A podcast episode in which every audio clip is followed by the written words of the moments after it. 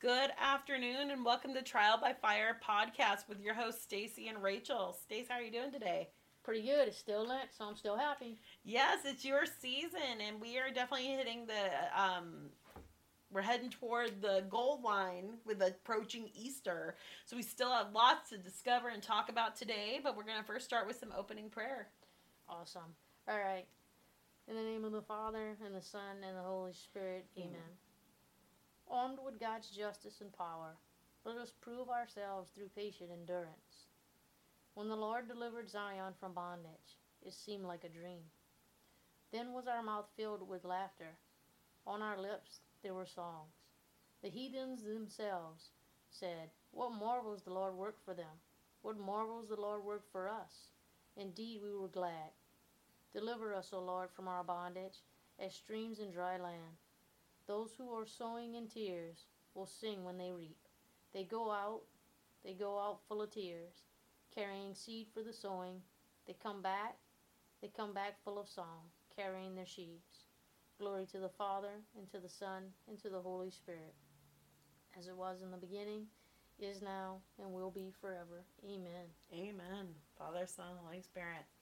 So, yeah, let's do a Lent check. Stace, how's your Lent going? So my Lent is going uh, really well. Uh, Gabe and I are still praying together, although we have fell off the wagon a couple times. um, but that's going well. That's uh, that's like phenomenal for us. Not to set the bar low, but then again, I wouldn't have to set the bar low because for us to pray together, the bar is on the ground. so, so we are excelling in that department. But you know, if you came to mass or you streamed mass this past Sunday, you saw the priest. At least if your church parish uh, has them, uh, he would have been re- wearing rose-colored vestments. So that means this past Sunday was actually Laetare Sunday, uh, which is the Latin. I think it's actually the imperative form or whatever for rejoice. So, uh, so that actually marks. I know everyone's so bored that I'm talking about Latin, but um, actually, that is a visual reminder that we are at the halfway point. We're a little more than halfway done with Lent, so we don't have much time left before you know we're gonna have Palm Sunday before you know it. Well, what is interesting is my sister was super excited about Laetare Sunday. I had no idea. Really, in my mind, it was a thing. Like I was just really? like, no, I didn't understand. She was like, um, my sister is very fashion forward. My middle sister Hannah, uh, if anyone knows her, um, she loves like assembling her church outfits with the church calendar. She gets super invested in it. Um, wow. She loves it, and so she comes up and she, in this pink outfit. I'm like, what are you doing? And she goes, It's Laetare Sunday. You gotta wear your pink. And I'm like, Okay, Mean Girls, chill, because that's a line from Mean Girls. And she goes, No, Rachel, open a book. And I was oh my God, like I couldn't believe her sass, right? And so I was so impressed that she knew that. Um, because then uh, Father Vince made it a point, and I was like, dang, like I just like totally missed it. Uh, but I was very impressed, and um, for me, I always just assumed pink was the the Advent week. So I was just like, oh, it's just one it's time. Actually, so you probably did read a book because it's actually connected. So in Lent we have Laetare Sunday, and in Advent we have Gaudete Sunday. So in Lent, Laetare Sunday is the fourth Sunday of Lent, and it's about the halfway mark in Advent, uh, Gaudete Sunday is the third Sunday in Lent, which gives us one more week. So, um, yeah, and they basically they come from um, if you're really old. Hopefully, I didn't isolate anyone by saying that. But if you're really old and you remember the mass being in Latin, uh, the terms come from the introit of the uh, mass, which is the "Rejoice with ye, O Jerusalem." That's kind of where we get it. So, ah. so they ah. are connected. A lot of parishes don't have a pink vestment, uh, mainly because um, there's only two times a year that you can wear. The priest can actually wear a pink chasuble, and that is Laetare Sunday or Gaudete Sunday. So many parishes don't have it, but it is neat when your parish does have it because it really stands out as like, whoa, wait, what what day is it that the priest has pink on? Yeah. By the way, if you want to get on good terms with your priest, don't call it pink; it's rose.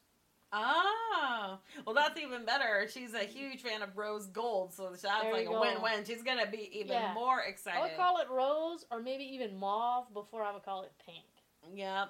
Just On these days, you wear pink. yeah. I don't know. no, I um, definitely. Uh, this Lent has been very interesting because I don't know if it's just the pacing in my personal life or uh, just things going on, but I feel it. It has required so much more intention than I have in the recent years to be engaging with my Lenten sacrifice and really make time for God. Um, taking the social media off my phone uh, was very now that i'm halfway through it's been such a blessing just not having that distraction is i'm going to bed earlier uh, i'm dedicating more time to just even just re- randomly opening a page of the bible and reading a section. Uh, it's been very very helpful in that regard. However in the same token it's also opening my eyes to things that i kind of let get passed over because I'd let myself get busy. And I'd let myself get uh, preoccupied with my phone and social media and posts, and I wasn't looking at little elements in my life that needed updating and fixing. Um, this past week, if, um, in this local area, I don't know if anyone uh, worked on this or not, uh, but it was the big spring cleaning day with our dump where it was like once twice a year you get your time where you get to put the excess trash out. Do you think I participated in that? you know what? No, Because Like, I'm a minimalist. you, know are a that. minimalist. You've been but my most house. people aren't. What are you Most- gonna What are you gonna honestly purge from my house? Oh, you have nothing because the you've got so don't even have much- stuff in no, on our house though, it was like, okay, get rid of these childhood memories, get them out. And I have this horrible thing about myself that I'm not super sentimental about things, and yet I'm a fam- in a family where every item is like, oh, I remember when you had this, I have this. So I have this keep or toss mentality where I'm just like, okay, if I don't need it, it's gone. And so when my family knew this was coming, you know, they were just like, ooh, Rach, have fun. Like, I know you're going to have fun. And I did the max, got everything to the street. My guy was like, did you get rid of this? Did you get rid of this? I just didn't tell him the truth. I'm like, it's out there. Because I just want to purge it. If I had it my way, I would be taking stuff to the dump like every quarter and being like, get Oh, rid wow. of it. Just because I just like getting rid of stuff. I did a big donation at Goodwill. Really? Like, oh, yeah. We're like such minimalists in our house. Like we have like the smallest trash can. You know, like the cans you you know the garbage truck Yeah. that you pay. All right, we we got the smallest one. And there's like plenty of weeks we when ours is not even half full. oh, nice. Yeah. That would be the goal. I don't think I am at that point, but I definitely enjoy having just getting rid of things. I want to I like getting rid of um one of the things I have done I think ever since I went away to college is every quarter I donate a quarter of my wardrobe. Oh, do you? I have a secret box. I guess it's not really a secret anymore. I have one of those Home Depot moving boxes. Y'all can't see this, but it's about like yay big, right? Okay. And I just keep it in Katie's closet, and then like I just put things in there, and when it's full, I make Gabe take it. That way, I try not to have ever have too much. So Well, for me, it's just that I don't know if it's just my ADD or whatever, but there'll be something that I pick up or someone gives me that I love. And then by a season, I either have torn it, don't use it anymore, stained it beyond repair, uh, like repair, or I'm just like, you know what, someone else could use this way better than I can.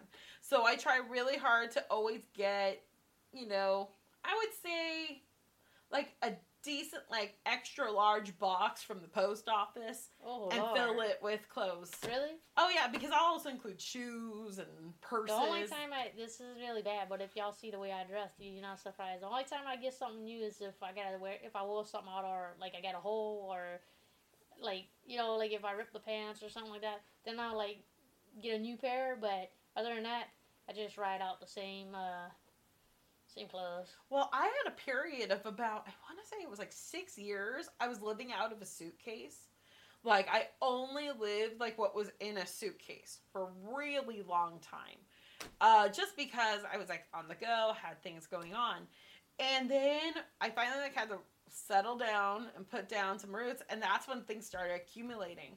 And when I started seeing things built, I freaked out. I was like, get rid of it.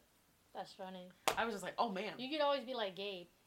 Like if he needs clothes, he just tells me what he needs. But if he's with me, if he likes something, he's gonna buy one in every color.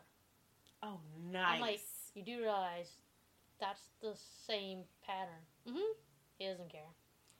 well, if something works, don't mess it up. I, I mean, totally understand that. well, he's a guy. He's a man. He doesn't care. I mean, but yeah. No, it's just definitely. Um, I will admit that I pre-pandemic, I had so many like work clothes to home clothes. Like I had a very distinct line. But since I've been working so much from home, it's like business on top and jockey pajamas on the bottom most Oh, of the time. I'm like, oh man, keep me in my sweats or my comfy shorts. I don't own sweats. really. No. Okay, I don't own like sweat sweats. I own like comfy pajama pants. I don't do pajamas unless I'm sleeping. I'm from that deal that that mentality that if you got pajamas on and you're not sleeping, that's lazy. Mm. Clothes on. You know, I remember when I thought that growing up until I went away to college. And then in college, it was like the cool thing to like show up in your hooded sweatshirt and your pajama pants and be working on your stuff. Like that was the culture at Sac State was like, okay, we're at finals, where's everyone in their flannels and their hoodies, and you're basically studying for 24 hours in the arc. Um, and I remember once I had like consecutive finals. I think I had like five finals in two days. And um, I remember I did not leave my little workstation unless it was to take a test and then return and study. And my, uh, my best friend came with like Jamba juices, but energy like every few hours to make sure I was keeping fed, um, kind of like a guinea pig. And so you know, it's just you adapted. Uh, but once that happened, back to my original point, tangent aside, um, don't I Super was don't right Heavy so duty- connecting. Heavy duty spiritual Heavy today. duty. We're heading all the fun before we get deep. But no, I, Yeah. I donated so many business clothes because I have no idea uh, when I'm going back and the business clothes I had had. Oh, they well, I so mean, didn't match my this aesthetic is now. this is embarrassing, but like obviously I never wear shorts to church. mm-hmm. Of course, in my role now, I am wearing shorts at work on Sunday when it's warm enough. But yeah, I basically I had pants on on March fifteenth of 2020. I had to think for a second. eh, At, at Daily Mass at St. Paul's, and then like I went like almost a year without having to put. I, I is gonna sound really bad. Without having to put pants on again. I had Yeah. shorts, but like long pants. You know what I mean? Like dress pants. Yeah. So yeah, so I hear you. The pandemic has been weird for that kind of stuff. Oh yeah, I got new tattoos during the pandemic. Oh, just me like too. right? Wait, no. no, No. but it's about like checking yourself so you're not revealing new ink in the middle of mass because you're like, oh man, like you gotta stay covered. So it's just it's definitely the things have changed and updated over time. Um, but I think one of the things that I've been really trying to actively focus on this Lent is the concept of forgiveness. Um, you know, we know uh, whether you're the most devout Catholic or the ones just coming on back, you know, we know that Jesus was sacrificed and died for us so that our sins could be forgiven. Uh, it's just a norm among Christianity across faith, and we celebrate Easter thanking Jesus for that sacrifice, for having our sins be uh, healed and forgiven. And for many people, they take, you know, it's not that we take advantage of it, but it's such a storybook norm among society that we don't really take a lot of time to reflect on what that truly means that element of sacrifice. No, I agree. And to backtrack uh, one second, you know, if you're listening today and you didn't realize the significance of the um, the rose color vestments of Laetare Sunday, the neat thing or the really cool thing you can the way you can use that in your future Lents is that if you were struggling or you were really uh, even if you were having a phenomenal Lent, but your sacrifice that you chose or your good deed that you chose was really making you grow weary boy, it's refreshing, and it almost also is kind of like a checking point because when you come to mass and you see that he's in pink, you're like, oh, what have I been doing? How I've been mm-hmm. doing? Because we're it's like a visual reminder, right? Because like I was saying, there's only twice twice a year in the liturgical calendar that he can do that. When you see it, it's just like a, like you can check yourself, like how am I doing? You know, do I need to like tighten up or what? Like you know, am I kind of dogging it over here? So, but to speak to fast forward and get back on topic and speak to your the forgiveness aspect, you know, forgiveness is an interesting thing because I've personally known plenty of people, whether they were religious or they were, um, and when I say religious, I mean actual nuns or monks or whatever, or they were clergy priests. Um, I've known many people that it really have felt like they've made great leaps and bounds and advances in their spirituality and in their just their kind of faith journey. But sometimes they, they found that they were stagnant. And one of the things that I think that we underestimate as Catholics is uh, us forgiving others. You know, because even if we're a Catholic that, act, that actively participates in the sacrament of reconciliation or sacrament of confession, whatever you want to call it, um, both are appropriate, by the way. But if you're actively participating in it on a routine basis, we we often, you know, we can become really good uh, at confessing our sins, but we miss the flip side, that other component of us forgiving others. Because a lot of times when we check ourselves, we find that we've we've either accepted an apology or we've said we've forgiven someone, but we're still wounded. So I think it, when it comes to forgiveness, I think it's important for us to to allow ourselves to not forgive almost for a period of time because that's really normal. Mm-hmm. You know, mm-hmm. when you're out cruising around like well, before like COVID, when you're like in stores or whatever, if you bumped your buggy into someone else's or you stepped on someone's foot, immediately out of your mouth, you oh, I'm sorry. Like you don't even know what you're saying. It just comes out, right? So when we're wounded by other people, I think that when they know that they've wounded us and they actually initiate an apology, sometimes we routinely just regurgitate, I accept your apology, or it's okay. But it's when we leave that we're left with these feelings of either animosity or anger or just just utter devastation or hurt. And I think sometimes we don't allow ourselves to process that so that we never sometimes move on to forgiveness. Even though we verbally committed to forgiveness to the person, we're still wounded by it. So I think it's important for us to take the time and and not not necessarily like opening old wounds or going to counseling or hashing out huge ordeals, but I think that when we allow ourselves to process the forgiveness and the unforgiveness on our own time, because all of our clocks are different for that. Mm-hmm. And obviously, it all, it all depends on the situation and the severity of the situation. But I think sometimes we don't realize that our past wounds we, we carry so long with us, even though we verbally committed to forgiveness or to the apology. And you know that's one of the things that I've been trying to analyze for myself this Lent is when we say the Lord's Prayer, we talk about, you know, we ask the Lord to forgive us our trespasses as we forgive those who trespass against us. And what I've had to do for myself is I have to break those up into two completely different frames. Because it's something that we say so confidently, something so robotically almost. It's like, forgive us our trespasses as we forgive those who trespass against us. No, those are two very heavy hitting concepts of forgiveness that you need to analyze and understand. And I know for me, I really had to look at like this first part of Lent was forgive those who trespass against us so much deeper. And now I have to go into the part of asking God to forgive me for my own transgressions. Because, you know, it is like what you said, Stace, about how we, you know, we will hold on to so much that we just automatically say forgive. But then it's that huge error that we have as people of forgive and not forget. You're right. be like, oh, you, you're the one who did this. And you just go, and he's like, wait, you told me you forgave me, but did you?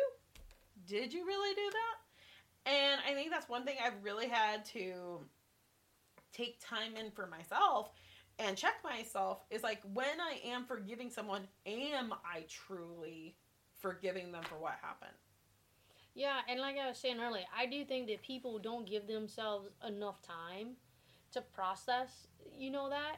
Because obviously, you know, just because someone wounds you and they immediately apologize, I don't think that you can weigh the apology, um, like, uh, what's, how, how am I trying to describe this? I don't think that you can actually legitimately weigh uh, the timing of the apology and equate that with the severity of the wound. Does that make sense? Mm-hmm. I think that that's a natural response, and I think just because the apology comes almost instantaneously with the wound, I don't really think that it's less meaningful. I actually think that that means that the person was really cognizant that they hurt you, and they're immediately trying to heal the wound. The thing is, is that in return, we immediately usually accept but in our hearts, we verbally accept, but in our hearts, we don't really accept. And I think that's where we, we really have to be um, careful. Um, you know, several um, episodes ago, I spoke, uh, well, I spoke many times about the divine office, and one of the most fruitful experiences and the biggest uh, graces with the divine office I find is that when you do night prayer, um, it always encompasses some version of an examination of conscience whether it's kind of like a Kyrie or it's the Confiteor, there is this examination of conscience component. And, you know, while I while it's extremely beneficial to do an examination of conscience before participating in the sacrament of reconciliation and making a good confession, I personally I really like it could be honestly y'all it could just be because I'm so much of a doggone failure. Um, I like the examination of conscience as a daily thing because there are so many things that I fail at every day and there's so many things that I could have did better. And I'm gonna tell y'all right now, tomorrow I'm gonna make the same mistakes. I just not because I'm stubborn, which I am, but uh, because I fail that often. But there are many times when I'm doing my examination of conscience at night, and I'm thinking, you know what, I'm gonna have to do that tomorrow. I, I gotta be better. Like I gotta be. You know what I mean? It, it's really if you wanna like up your like spiritual game I, highly think it's got to be like one of my like top three things I do because does it make me a better person? That I can't promise y'all, but it definitely does me does make me more cognizant of the things that I'm failing at. Because ultimately, because I'm a very black and white person, so if I'm failing, ultimately for me, I'm turning my back on God. I might be including God on the major decisions, but the stupid little petty ones, I want to be a good enough person that I'm including Him on those also. So an examination of conscience, you know, and it doesn't have to be like ten pages or you know super in depth. It's just like even if you don't do like a, a formal one like a like with the confiteor or whatnot, you know, you could definitely just be like, hey, before you go to sleep at night, you know, hey, what did I do today that I could have did better? Mm-hmm. You know. Well, I think that when I know for myself, this pandemic has really challenged all of us that we have to check ourselves constantly on how we interact with people because so many of us have like cabin mentality of like I'm in my thoughts, I'm in my ideas, this is what I believe and damn you if you disagree with me. And people are very defensive right now even if you agree on the same topic. It's like that degree of enthusiasm that's become so alienating to other people. And so at the beginning of Lent, I was really struggling to be like, you know, I really wanted to focus on this forgiveness aspect because I just knew in my head that even as a youth minister, I knew that, like, yes, we have Easter celebrate that the Lord died to forgive all our sins. He did it for all of us. But what does forgiveness truly mean in my life and what it meant? And so I looked at some of the um, some writings by um, Catholic writer Dwight Clow. Um, I was looking at some of his um, research, and he broke down some of the struggles we have forgiveness into four pieces. And the first one is that forgiveness really hurts, and that's one of the things that makes people kind of go like, eh, and dismiss it, just quickly forgive, but then hold on to that pain and that resentment. And the thing that I found interesting for myself it is a power struggle for a lot of people, especially those who right now a lot of our power's been taken away. Our free choice has been taken away with all these rules and regulations and the yes nos of what we're allowed to do. Mask no mask. Vaccine no vaccine. Uh, six foot apart. What are we doing? And so i find that just in my experience and Stacey, you can disagree with me or agree um, people are so much more reactive right now, even in smallest of transgressions. People are like, what do you mean? What's going on? Stay People away. are hypersensitive, definitely. Yeah, and that hypersensitivity leads to a struggling in ga- um, me- being able to dole out forgiveness to all sorts of transgressions. The second one is that people find that forgiving is really, really hard. And I know that seems like a really silly thing to be a reason, but it's just what Stacy was saying before about sometimes you have to step away and take some time before you give forgive someone. Because sometimes the wrong is just so big. And you just need to have some time. And then uh, two things I found really interesting that I hadn't necessarily put into consideration for myself, but it did uh, after some reflection. Is the third reason is that some people believe that forgiveness invites abuse to happen again.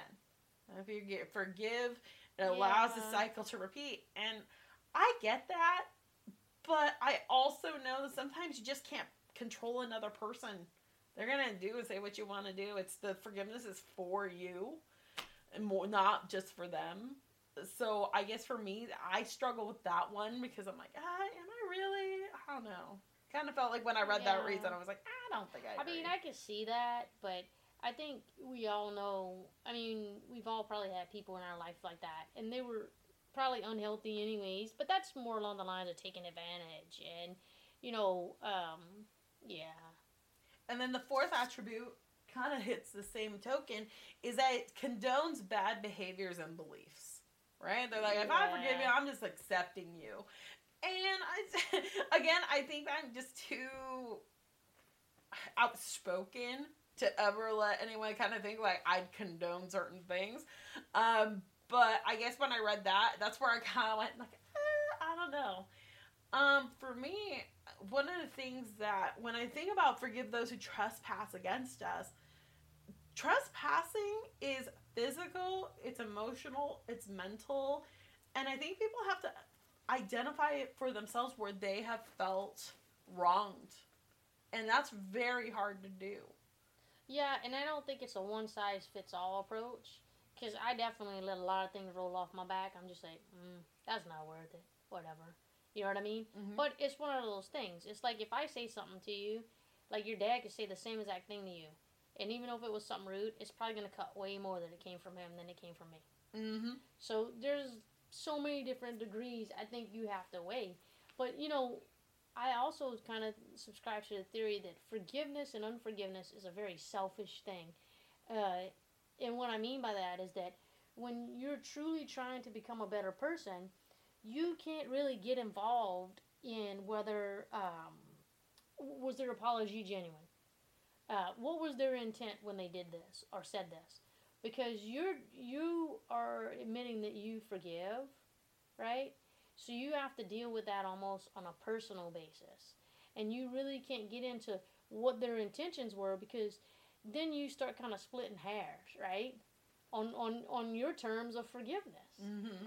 and I think it's it's a lot more healthier for both uh, your mental state and your soul that you just kind of work out how you forgive them, how you approach that, how you know how much time is it gonna take, and how you go from there. And I think that one attribute to this that I've been trying to really dive in to with forgive those who trespass against us is those who will never apologize to you and those who are not seeking forgiveness, yet you have still been wrong. And you are still responsible for not letting them control you and your pain, and you still need to forgive and move forward. See, for me, that's easy to rectify in my mind, in my small little brain, because um, I just look at it like this. There's people that have really wronged me in my past, like like bad, and I just look at it like this. So I'm sitting here telling you that. How many people have I done that to? How many people feel that way about me? So for me, I'm just kind of like I just hope and pray that you know, I I pretty much I'll say, oh yeah, you know, I've forgiven everyone or whatever. Um, doesn't necessarily mean I've forgotten, but I'm definitely not holding a grudge. But I guess my prayer is that like anyone that I hurt or wounded, I hope that um, they would either tell me so that I would be given the chance to genuinely apologize. And obviously, there's people that maybe I've hurt that I'll never see again in my life. I just hope they know that I didn't mean it, and that if I was given the a, chance, that I would sincerely apologize. And I I pray, uh, you know, for some of the people that I know that I've probably wounded, you know, especially with my words. Well, you know, it's so interesting because sometimes in reflection, you like come across things that you thought you let go and you thought you forgave and you thought you move on, and then they like come up and you're like, ooh, this one actually stings a bit. And you know, in no way, and of course, uh, any listeners that know me and states, this is not an invitation for counseling. I don't want one. I'm not seeking any support, nothing like that. Um, but when I was going through this and doing some reflection, uh, a couple years ago, uh, I was assaulted in the workplace. And at the time, I was so terrified of losing my job, I didn't report my assault. I didn't go to the police. I didn't go to like any sexual assault, assault survivor class or anything like that. I was just so terrified that if I told my supervisor what happened to me, I would be fired because I'm a woman. And I was so like, oh my God, they're not going to believe me. They're not going to believe this happened. I wasn't even in my home territory, I was out of my realm. I was so scared that I was just like, oh my God, I need to escape. And I that was my only thought. And at the time, I remember calling. I felt so bad. I called my super, you know, the person who was in charge of me at the time, young kid, and I'm like, I need you to come help me. I didn't tell him what until he picked me up, and he was just so panicked. He was just like, "Oh my god, oh my god, what are we gonna do?" And I was just so like, you know, I'm just gonna go home. And he looked at me like I was insane. He was so shocked that my fear was my job and not about my physical, mental, emotional safety. I was just like, no, I just need to make sure I have a job. And I used it as a shield. Like, oh, oh, here we go. And then, you know, I returned to work. I did this and that. And I left it and I left it. And it wasn't until a good couple years later that I stumbled into a situation where I felt the same feelings I felt at that time of my assault. And I went, oh, shoot, this is back. I didn't think about this. and I, instead, I just shut down. It was like a part of me, like, it was like glass broke in my expression. I just couldn't even think. And I knew I wanted to take this time during this Lent because I didn't want to lose me over something in an animal thought was okay to do to me. I'm like, who cares? I'm like, I'm not the kind of person that's like, oh, I'm gonna sit here and cry about my issues. No, I don't have time. But I did have to ask myself, I'm like, you know, I have to forgive this person because I am sheltering myself away from living, from experiencing. And it just was no go. And so it was really trying, you know, taking that time, even when you've been physically wronged, you have to be that person to be like, yes, that's majorly messed up. Yes, that is not okay. But you know what? You're here, you're strong, and you can forgive it because you can control you. And that's what I've kind of had to come to terms with. But this is like, okay, I mean, this is where I'm at. This is what's happened. I can move forward. Uh, that's just kind of like I have to remind myself all the time, like, all right, here I am. Well, I mean, I have a real, I, I have a survivor mentality, so I just, you know, I just push it all down and keep plugging along. So isn't that the truth? I know people who listen to this who know me go, "Wow, yep." Um, yeah, because I mean, I have um, you know, probably similar situation, and I actually see the person every time I go home, and we just pretend like it never happened. And my husband knows about it, and he was like, "How come you never say anything?" I'm like, "What good's it gonna do all this time later?" I'm like, "I don't want that." I'm like, "I'm over it." I'm, I mean, I've moved on. I know if someone is listening to this that's a mental health professional, they're probably saying like, "Oh, there's no way." No, there is, cause you, you know, I think in my life I had so many things happening that were out of my control for so long. I mean, even some of my first memories as a young kid, there was so much happening at our house that was out of our control. You know, um, you just you you you just come to rely so much on yourself, and I guess part of it is that you expect a lot of bad, so you just kind of rejoice in the good. You know, when something good comes along, you're just super stoked that wow, things are going good for a while. That you just don't let yourself get down on those kind of things. And I know that doesn't work for everyone. I'm not I'm not saying this is like a plan that y'all should implement. I'm not saying that in any way. but, yeah. You know what I mean? But it was just the way we were raised and you know, as I got older and you know, I started looking at things and and the person that I was becoming, uh, forgiveness was a was a big factor in trying to discern God's will for me. And that was something that you know, um, I was cognizant of early on that I had the person I was becoming was not on par with the person I wanted to become. So it was like a clash of two different kind of wills and desires. And part of it was, you know, for a long time, you know, I the one thing I always say is that, you know, no matter the bad things that happen in our family, we always stayed really faithful to God. And I I was never a person that got angry with God, but I definitely was a person who um, I wouldn't say I questioned God, but I just wanted to know how come that also happened. Like, didn't we kind of have enough, mm-hmm. or could we catch a break for a little while? You know. And what I did start to notice, probably like when I'm when I was in my teens, was that, wow, I was harboring a lot of resentment and a lot of anger, and it wasn't even because like you know someone had done something bad to me or just the crappy things that had happened in our life. Um, it was just uh, just the way I was internalizing things, and it was leading to like this kind of anger, and it just was making me, you know, I had a, a pretty bad temper, and it was just making me uh, someone. I was becoming this person that I didn't envision myself becoming, and I think what was really kind of like made me kind of just all over the place at the time was the fact that I knew I was becoming someone that I didn't want to become which to me is almost worse than looking back at, at your life and be like, oh man, I did stupid things when I was a teenager. Oh mm-hmm. man, my 20s mm-hmm. were a mess. No, I I could I was so frustrated with myself, with my own imperfections, with the way I was handling things that it was just I don't know, actually looking back how it wasn't too much for me to be quite honest. You know what I mean? Because I just you know how it is when you when you it's one thing to sense impending doom, so to speak.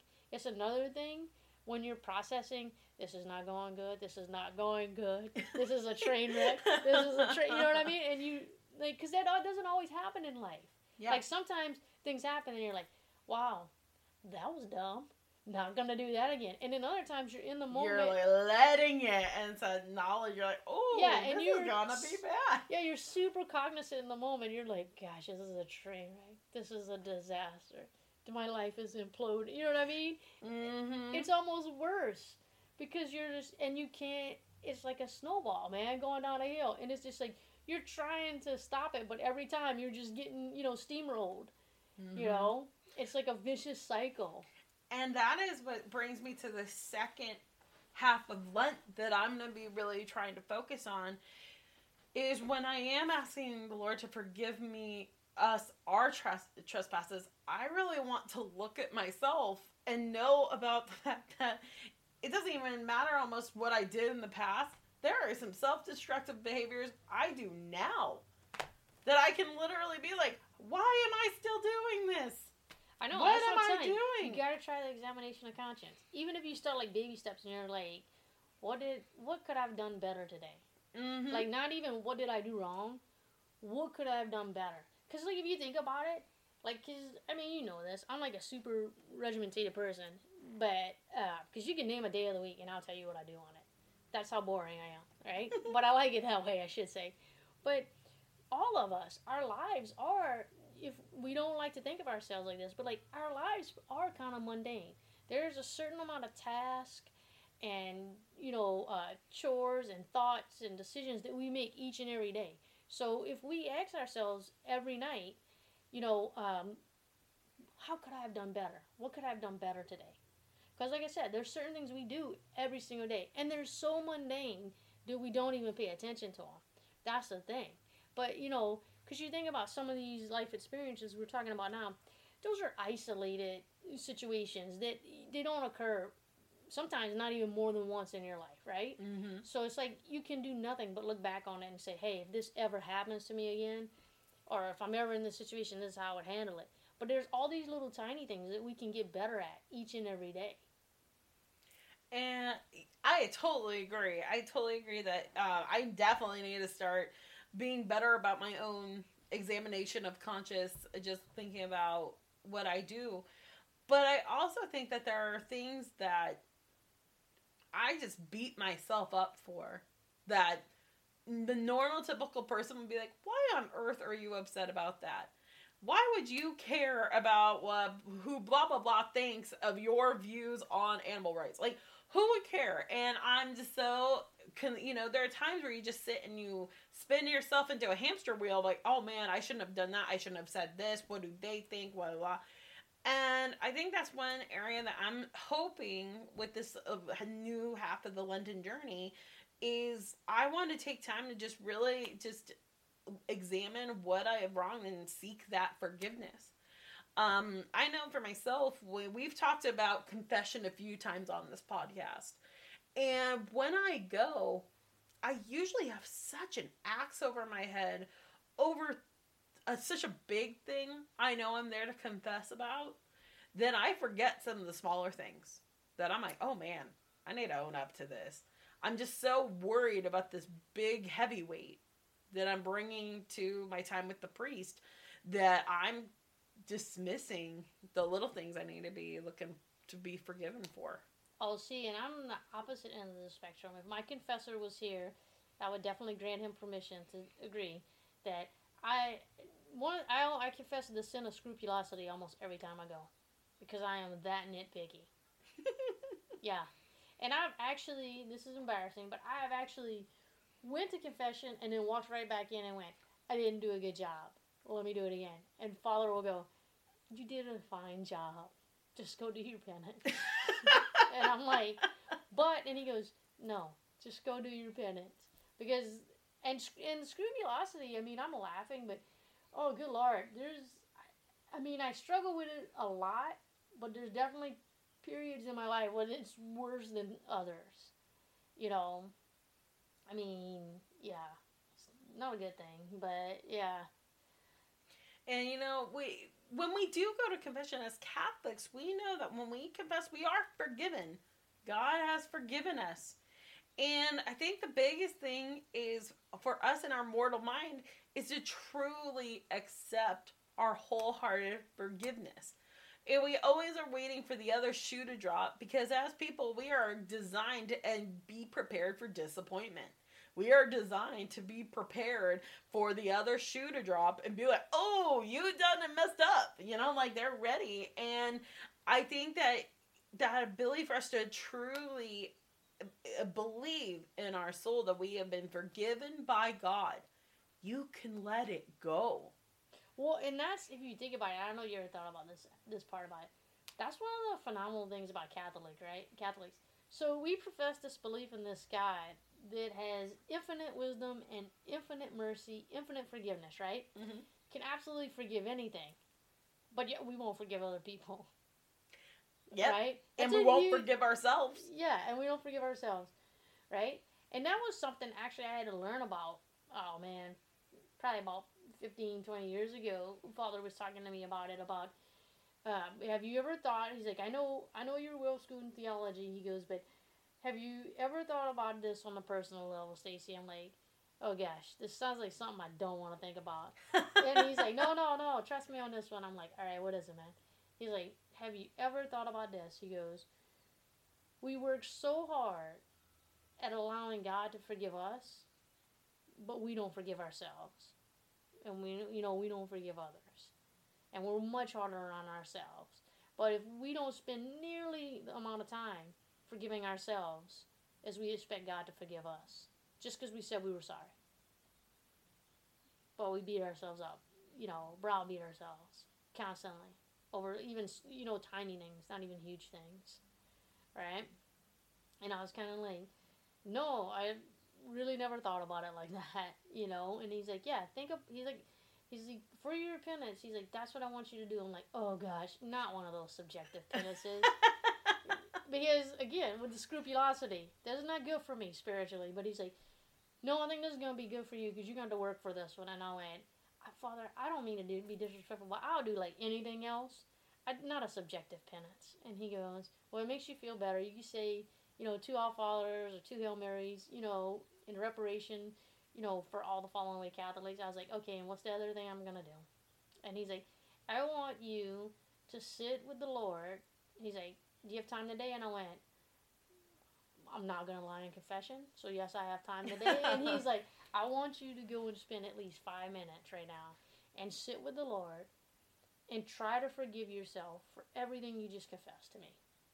He's like, because I know you and I know the way you are, and I guarantee you, you're gonna walk out of here and you're gonna carry some stuff with you. And it's and and he's been hearing my confession for a long time, so he's you know what? It's time for you to really start working on forgiving yourself. He's like, because, you know, you're wondering what else you can do to grow spiritually. And he's like, I really feel like part of it might be because you're not forgiving yourself, that you're still carrying everything with you.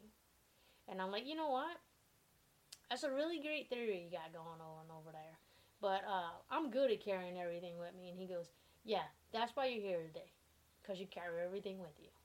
So I did. I mean, I had to go sit and um, and this guy that I'm talking about, this priest. I mean, we're friends, so you know, we know each other really well. And and I did go and sit, and I started thinking about all these different things, right?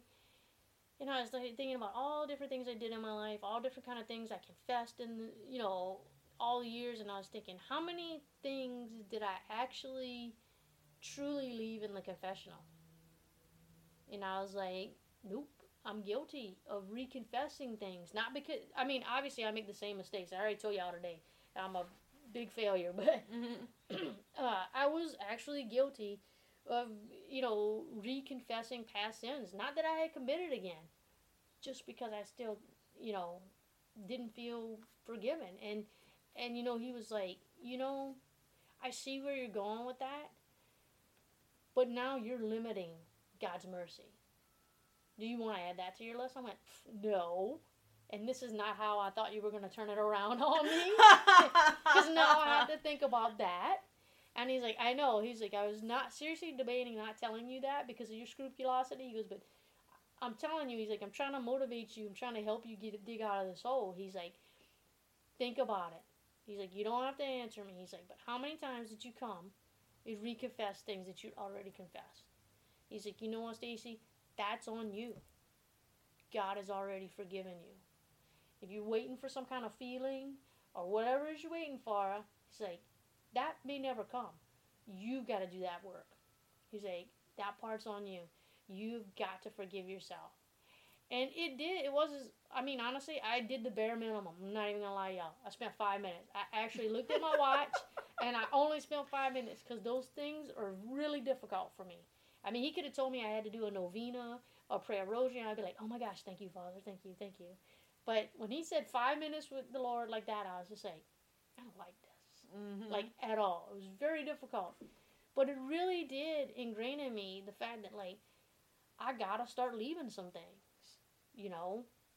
I think that's such a good point because I, lately, one of the things that motivated me to choose my Lenten sacrifice because I felt that everywhere I turned when I was on social media, there was this social call for self hate.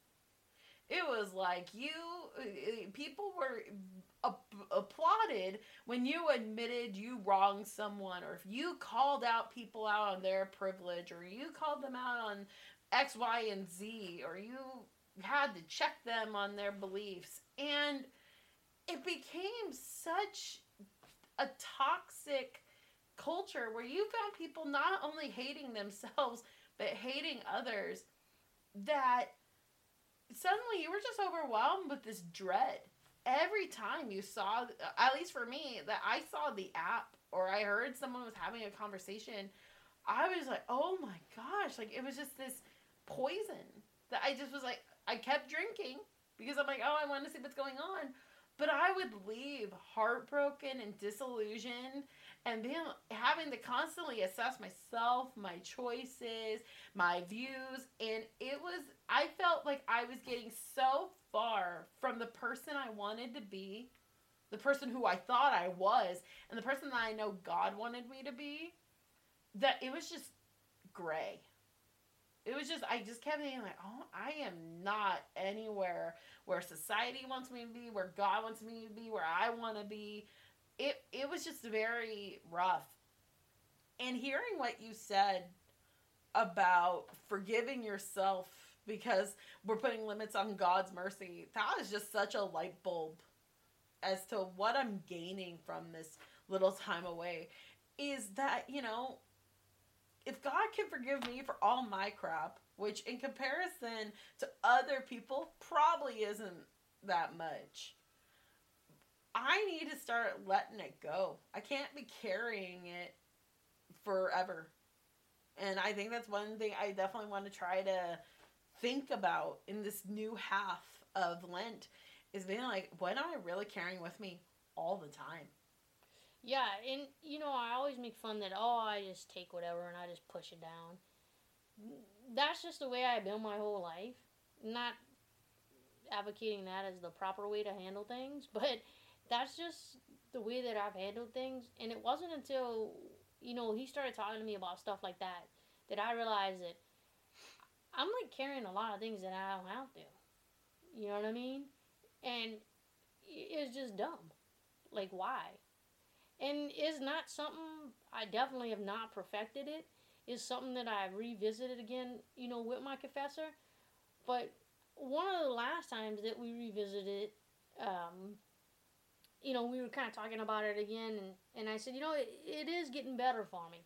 It is getting easier. And he says, you know, he's like, I couldn't imagine if you did something really, really bad. And I was like, what?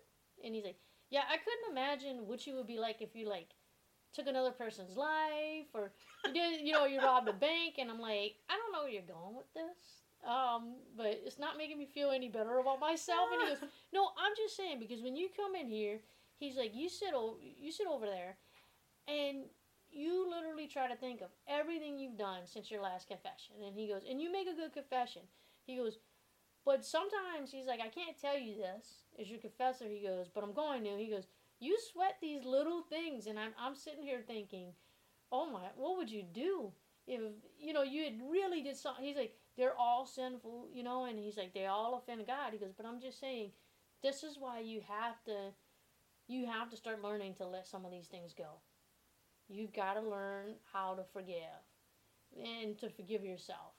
And um, he says, because you know, I've been hearing your confession a long time, and I, truly believe when you say, you know, you forgave somebody, you did. He goes, but you just are so stubborn, Stacy. He's like, you will not forgive yourself. He goes, what will it take? And I was like, I don't know. What can I say? I'm a work in progress, but I'm trying. But um, it was it was hard. I, I'd be lying to you. I mean, forgiving myself was probably just as hard as sitting that stupid quiet five minutes with the Lord, which I sound sacrilegious, but that was the longest. Uh, I mean, talk about a deafening silence. Because, I mean, I was completely obstinate. I didn't. I mean, I should have said this in the beginning. Let me backtrack for a second. I I was obstinate. I was willingly not forgiving myself. That was a part of the conversation we had also. I mean, some people just struggle with not forgiving themselves. I was purposely not forgiving myself. I was making a diligent confession, but I was not forgiving myself because I personally just did not feel worthy of forgiveness because those were things that I had done. You know, and I understand that I will probably pay for them in purgatory, But um, yeah, I was definitely obstinate. I was a full, com- fully complicit in not forgiving myself. You know, Stace, I feel like we're really similar in this regard because um, I try really hard to remember that I need to practice what I preach. Um, with um, both working with my teenager, uh, teenage candidates to my college students at Cuesta, uh, we go through and I teach the conflict resolution process. And one of the elements is that, you know, in order to forgive, there's acknowledgement, acceptance, forgiveness. I'm just not good at And- three. Right? Oh, for me, I think that where I struggle is I do some like purpose rearranging. Oh, like, explain. So like, elaborate. right? I like do rearranging for myself. Like I'll be like, okay, I can acknowledge what happened. I can forgive you, but then I can't. Ex- I can't. I take my time with acceptance. I go, okay, accept it later. I forgive you, so we can stop talking about this. But I'm just gonna accept this in my own time. And I think that that's something that I get really like nitpicky about for myself is I'll just uh, like robotically say I forgive, but I don't. And especially with myself, I'll be like, oh, I forgive myself this wrong. But then in my dreams, it comes out in like weird ways. And I wake up more exhausted than when I went to bed. and you're just like, God, what is this uh, hell part of aging? You know? it's just like, ugh. And I just, you know, it's going to be a very interesting next half. You know, the first half was all about looking at the whole trespassing, people who crossed, truly trying to forgive those. Um, but this time it's gonna have to be on myself, so I'm gonna have to, you know, in no way am I advocating this, but I'm gonna have some wine or whiskey nights to kind of support me in this little journey. Oh, I don't know if that's that's called self-soothing, not self-forgiveness. hey, it's a reward system. oh my kidding. god. I'm kidding. I'm kidding. Do you want me to get you a trophy now? a trophy of what? That you participated in life? wow, all the sass. I want it metal and I want it diamond crusted. I'm just kidding. No, I, I definitely just think that it's gonna be very interesting, and so I bring this up to our amazing group of listeners. How do you process forgiveness? You know, is it easier to forgive others and then yourself? Or are you like, man, I'm a boss. Like, I could totally forgive me. It's the other people that I'm like, get away, you know? There's a lot, there's no, like Stace mentioned a couple times in our podcast, there's not one size that fits all in this equation at all. Um, but we all process different, and we have a whole other half of Lent to think about it. Yeah, and you know what we didn't talk about? The interesting dynamic that because people identify us as Catholics, we're expected to forgive. Right? How about that expectation? Ooh, that is just a whole other Right? dimension that we can I know that's down. a, that's a tangent, but I'm just saying there is that expectation that like, holy cow, you just totally wronged me, and now you're talking about turn the other cheek and you're Catholic and love and forgive, and I'm like, whoa, wait, let's back up to what you just did to me. But there's that mm-hmm. expectation, right? Because you're Catholic, you're supposed to forgive and forget.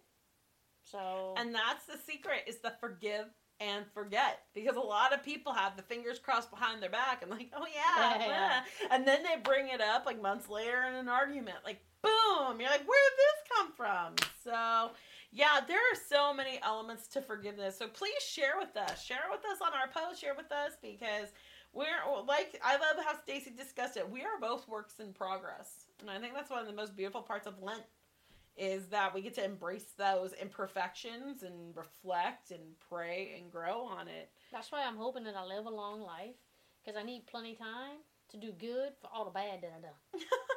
so I gotta make many reparations. Mm, yes. And so in closing today, which Wait, is we done? I know we're done. Isn't that crazy? Golly. I know this was a, such a fast hour. Yeah. Um, but you know, today I found this prayer for the sinners, and I thought it totally fit my mentality on this. Uh, so in the name of the Father and Son and Holy Spirit, Lord Jesus, you chose to be called the friend of sinners. By saving death uh, and resurrection, free me from my sins. May your peace take root in my heart and bring forth a harvest of love, holiness, and truth. In your name we pray. Amen. Amen. Father, Son, Holy Spirit. Guys, what an awesome episode of Trial by Fire podcast with Stace and Rachel. Uh, have a beautiful and blessed week, and we'll see you Monday. Take it easy.